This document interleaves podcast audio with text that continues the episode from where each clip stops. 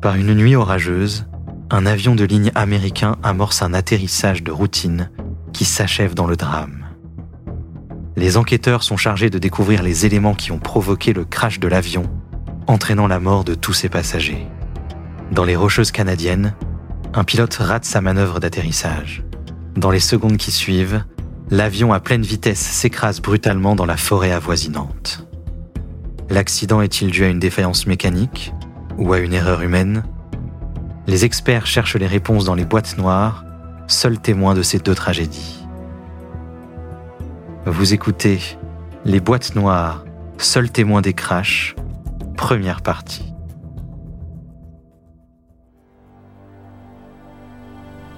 Indianapolis, 31 octobre 1994. Le vol 4184 d'American Eagle s'envola par un temps pluvieux à destination de Chicago à moins de 100 km. Alors que le bimoteur arrivait à destination, les contrôleurs aériens avisèrent l'équipe de pilotage qu'ils devaient s'attendre à un délai. Une tempête féroce retardait les atterrissages à l'aéroport international O'Hare on ordonna à l'avion d'aller survoler un secteur rural du nord-ouest de l'Indiana. Les pilotes, ayant remarqué la formation de verglas sur les ailes, activèrent leur dégivreur. Afin de stabiliser l'avion et de maintenir leur altitude, ils enclenchèrent le pilotage automatique. Les agents de bord rassuraient les passagers. Tous les autres vols ayant été retardés, ils ne rateraient pas leur correspondance. Cet aéroport, qui est un des plus gros trafics au monde, était complètement paralysé. Selon les enregistrements des annonces faites pendant le vol, le capitaine tenta de rassurer les passagers de plus en plus nerveux. L'avion attendit ainsi pendant plus de 30 minutes. À cause de la tempête, certains passagers avaient hésité à s'embarquer. Maintenant, ils étaient de plus en plus inquiets. Les transcriptions indiquent que les contrôleurs donnèrent finalement la permission au vol 4184 de commencer ses manœuvres d'atterrissage.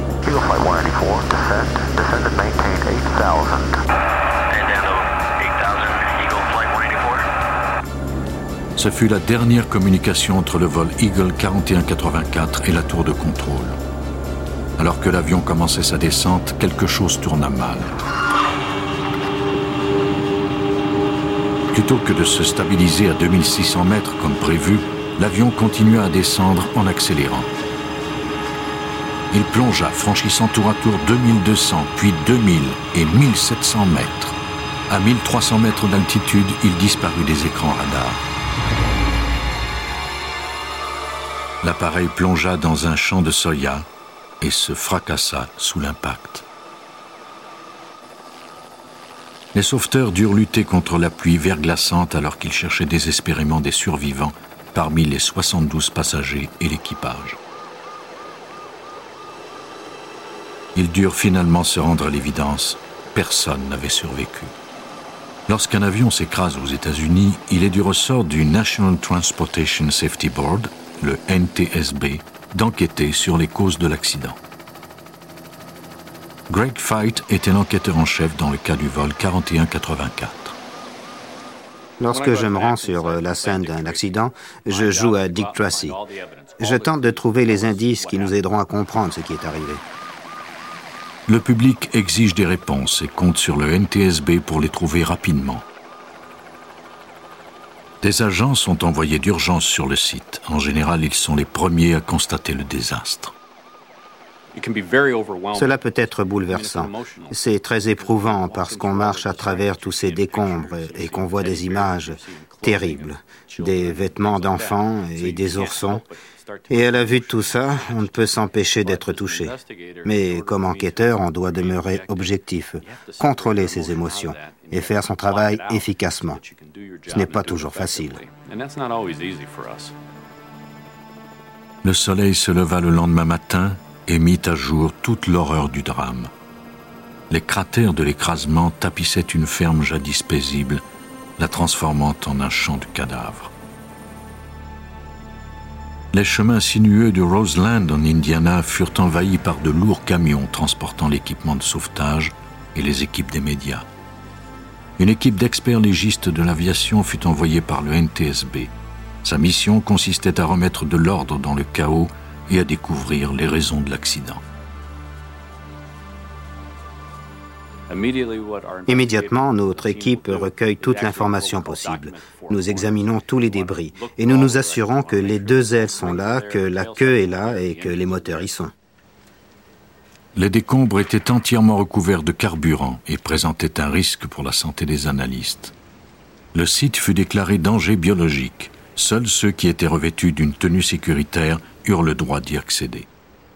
Les sauveteurs et les enquêteurs firent équipe pour découvrir d'éventuels indices dans les vestiges. Ils travaillaient côte à côte, examinant toutes les pièces.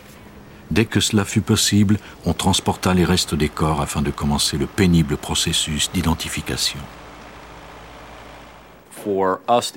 En tant qu'enquêteurs, nous examinions les débris physiques de l'avion, c'est-à-dire les décombres eux-mêmes. Mais le coroner, qui devait se rendre sur les lieux et chercher les corps, avait plus de mal que nous, car il n'y avait aucun corps entier. Ce n'était que des fragments. Alors il fallait que nous travaillions main dans la main, parce que les corps des victimes pouvaient receler des indices importants. Nous examinions donc tous ces restes et j'ai aidé le coroner à recueillir les indices dont il avait besoin pour identifier les passagers.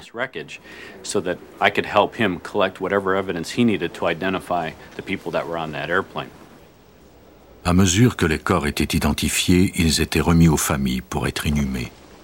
Les familles se réconfortaient entre elles et bénéficiaient de l'aide de prêtres et de thérapeutes. Cependant, malgré la détresse des familles, les enquêteurs devaient poursuivre leur tâche. Ils ratissèrent le champ de soya à la recherche d'indices.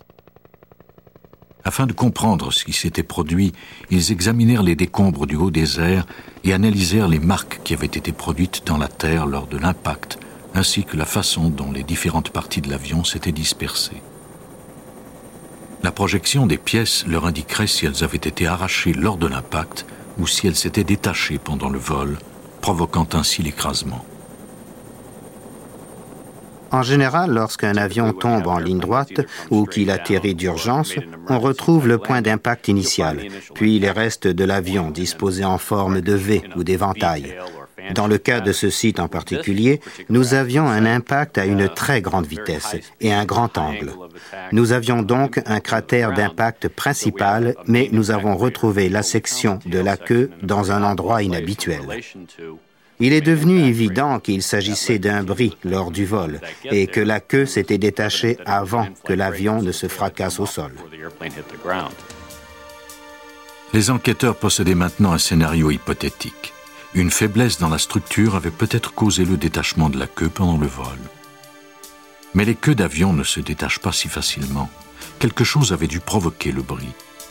Il fallait examiner plus d'éléments, recueillir plus d'informations. La tempête de cette nuit-là constituait le premier indice. Les conditions climatiques étaient idéales pour la formation de verglas. Plusieurs spécialistes croyaient qu'il avait joué un rôle important dans l'accident mais il était tout de même peu probable que la formation de glace sur les ailes ait pu provoquer le détachement de la queue. La seule façon de déterminer ce qui s'était réellement passé était d'examiner le contenu de la boîte noire. Une boîte noire est en fait constituée de deux boîtes, et elles ne sont pas noires mais de couleur orange, afin d'être plus faciles à repérer. L'une d'elles contient un rapport des manœuvres mécaniques de l'avion. On l'appelle l'enregistreur des données de vol. L'autre est un enregistreur ordinaire qui se trouve dans le cockpit. Il est à l'épreuve des accidents et contient toutes les conversations des pilotes. Il enregistre aussi les alarmes, le bruit des moteurs et éventuellement l'horrible fracas d'un impact.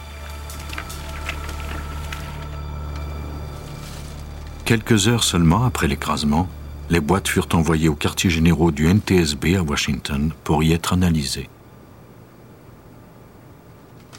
Parfois, les boîtes noires fournissent des réponses claires, parfois, elles ne font qu'ajouter au mystère. Les analystes se préparèrent psychologiquement à entendre les dernières paroles des deux pilotes face à la mort. Après avoir fait attendre le vol 4184 à plus de 3000 mètres d'altitude, près de l'aéroport de O'Hare, on lui donna finalement la permission d'amorcer sa descente. Quelques secondes plus tard, l'avion s'écrasait et tuait tout le monde à bord. Les enquêteurs allaient maintenant écouter ce qui s'était dit dans le cockpit alors que l'avion entamait son plongeon fatal. Les mots de l'équipage pendant ces moments terrifiants ont été relevés des transcriptions. L'enregistrement démontrait clairement que les pilotes avaient été pris par surprise et qu'ils ignoraient qu'il y avait un problème jusqu'à ce qu'il ne soit trop tard. L'enregistrement suscita plus de questions qu'il n'avait fourni de réponses. Les enquêteurs n'étaient pas plus avancés. Les espoirs se tournèrent alors vers la dernière boîte, l'enregistreur des données de vol. On se préparait maintenant à analyser toutes les fonctions et défaillances mécaniques de l'appareil. C'est Doug Brazy, expert au NTSB, qui fut chargé d'extraire et de décoder les données informatiques.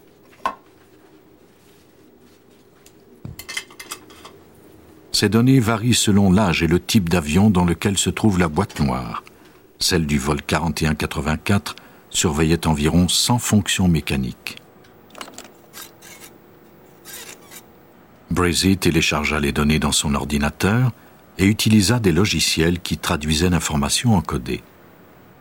L'ordinateur classa ensuite ces informations sous forme de chartes et de graphiques. Ces graphiques décrivaient les manœuvres du pilote et la réponse de l'appareil juste avant son écrasement. On juxtaposa ces graphiques afin de comprendre leur interaction. Lors des analyses, Brazy constata que l'avion avait été déstabilisé par un événement soudain.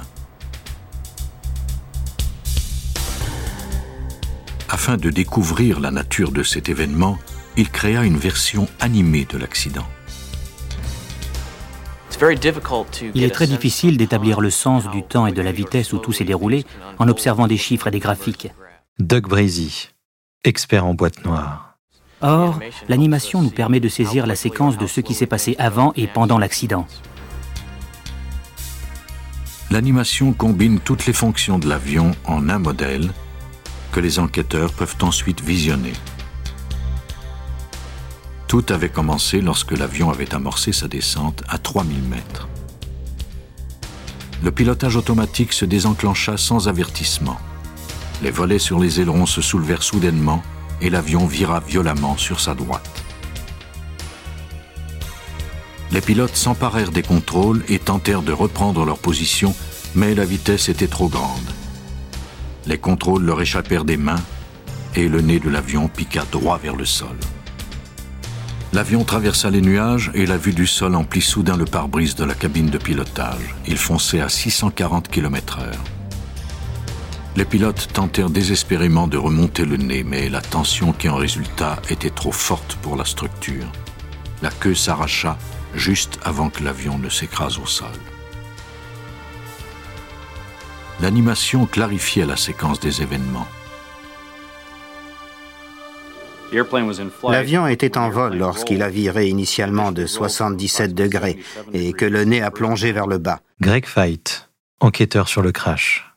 Le copilote a pu corriger légèrement, mais alors qu'il remontait le nez, l'avion a tournoyé à nouveau sur 360 degrés. Le nez a replongé et l'avion a viré encore de 140 degrés, jusqu'à ce que le copilote arrive à stopper le mouvement. La position perpendiculaire de l'avion, combinée aux efforts pour le remonter, a causé une trop grande pression aérodynamique sur la queue, qui s'est littéralement arrachée et a été propulsée au point le plus éloigné du site. L'avion a ensuite plongé et s'est fracassé au sol.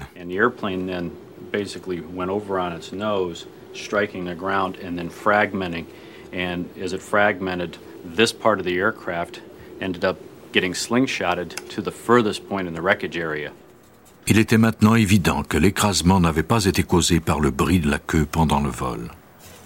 Il ne restait que l'hypothèse du verglas comme cause probable de l'écrasement. Mais l'accumulation de verglas est un phénomène graduel dont l'apparition pourrait difficilement provoquer un accident aussi soudain. Qu'est-ce qui avait pu faire accélérer si brutalement l'avion et provoquer ainsi son écrasement? Savoir comment vole un avion permet parfois de mieux comprendre pourquoi il peut s'écraser. À l'université Embry-Riddle de Prescott, en Arizona, des chercheurs utilisent des corridors de vent pour démontrer les lois de l'aérodynamique. Ici, les forces du vent sont rendues visibles, ce qui permet de comprendre les principes de base d'un vol. Plus l'air passe rapidement sur une surface, plus la pression est légère. L'air du dessous est plus lent et pousse l'appareil vers le haut. L'air circule plus vite sur le dessus arrondi de l'aile car il couvre une plus grande surface. Il est impératif cependant que la surface du dessus soit parfaitement lisse et que rien ne vienne déranger le courant d'air. S'il est perturbé, l'aile perd la pression qui soulève l'avion. Tout objet étranger sur les ailes perturbe ce courant d'air. Par exemple, la glace peut se former et se briser, laissant des angles irréguliers. Ces angles peuvent provoquer assez de turbulence pour faire s'écraser un avion. Le vol 4184 était un avion de la série ATR-72. Les enquêteurs de Roseland découvrirent que ces avions avaient déjà eu des problèmes de verglas par le passé. Pourtant, la boîte noire démontrait que le système de dégivrage fonctionnait normalement. Les enquêteurs apprirent alors l'existence d'un phénomène météorologique plus rare, la formation de gouttes de pluie verglaçantes d'une taille supérieure à la normale. Une vérification auprès de météorologues leur confirma que les conditions de cette nuit d'Halloween étaient idéales pour l'apparition de ce genre de phénomène. Mais était-ce vraiment ce qui s'était produit? Pour le vérifier, les fabricants des ATR se rendirent dans le désert de Mojave en Californie pour y recréer exactement les mêmes conditions météorologiques. Lors d'une expérience appelée le test de l'avion ravitailleur, un jet modifié de l'armée de l'air américaine projeta un nuage verglaçant de 2,50 mètres de largeur. Un avion identique à l'ATR de Roseland pénétra dans le nuage. Les gouttes d'eau verglaçante avaient été teintes en jaune afin que les analystes puissent voir la formation de glace sur le nez et les ailes. Pour éviter un accident éventuel, les pilotes d'essai volaient à très haute altitude, ce qui leur laissait suffisamment de temps pour se replacer ou s'éjecter si cela s'avérait nécessaire. Au début, on n'en voya que de la pluie verglaçante normale. Les petites gouttes d'eau gelèrent dès qu'elles atteignirent le devant des ailes et les dégivreurs firent fondre la glace. On en voya ensuite le nuage de grosses gouttes d'eau verglaçantes. Lorsque les gouttes d'eau atteignirent les ailes, elles ne gelèrent pas immédiatement, mais se répandirent plutôt sur le dessus des ailes, hors de la portée des dégivreurs. On venait de remettre les derniers morceaux du casse-tête en place. Normalement, lorsqu'une aile est libre de tout obstacle, les vents glissent doucement sur le dessus et le dessous. Greg Fight, enquêteur sur le crash mais dans le cas de Roseland, le courant d'air était perturbé. Lorsque le vent revenait sur le haut de l'aile, nous sentions une forte turbulence. Cette turbulence a créé un système de basse pression. Les ailerons sont passés d'une position neutre à une position de déflexion maximale de 14 degrés en un quart de seconde. Les enquêteurs savaient enfin exactement ce qui était arrivé cette nuit-là et pourquoi. Les pilotes volaient au-dessus des champs et discutaient. Le pilotage automatique était enclenché. Ils croyaient que tout allait bien, mais ils ignoraient qu'un amas de glace était en train de se former derrière les dégivreurs. Alors qu'ils commençaient leur descente, des morceaux de glace se détachèrent. La crête qui restait était acérée et irrégulière et provoqua les turbulences. Ces turbulences créèrent un puissant système de basse pression qui agissait comme un vacuum en tirant littéralement les ailerons vers le haut et en faisant tournoyer l'avion. Les tentatives pour rééquilibrer l'appareil firent s'arracher la queue. L'avion plongea ensuite droit vers le sol. Après, on n'entendit plus que la pluie tomber, puis le bruit des sirènes dans la nuit.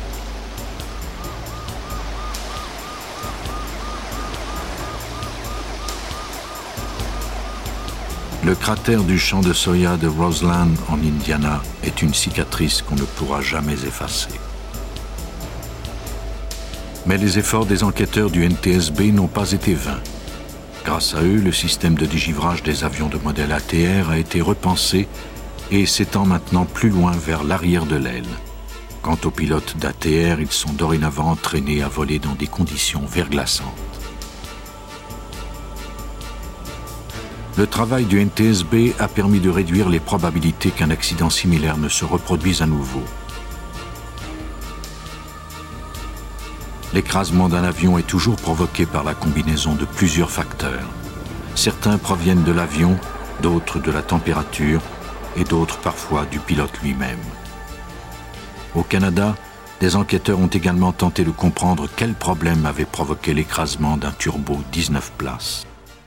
Les montagnes de la Colombie-Britannique sont probablement parmi les plus belles de l'Amérique du Nord, mais elles peuvent être sournoises pour les pilotes qui les survolent. En 1989, deux jeunes pilotes de la Skylink Airlines transportaient cinq passagers dans un turbo 19 places de Vancouver en direction de Terrace, à moins de 150 km. Ils avaient déjà fait le voyage des dizaines de fois et étaient familiers avec l'épaisse brume matinale de la région. Ce matin du 26 septembre, la journée commençait comme d'habitude. Juste avant que le vol 70 n'entame sa descente sur la piste d'atterrissage, un brouillard de 100 mètres d'épaisseur camoufla l'aéroport, rendant la visibilité quasi nulle. Le pilote s'attendait à tout moment à voir apparaître des lumières à travers le brouillard, mais il ne vit rien. Alors qu'il s'apprêtait à atterrir, il eut une hésitation et fit avorter prudemment la manœuvre. Lors de sa remontée, des cimes d'arbres apparurent soudainement dans le brouillard.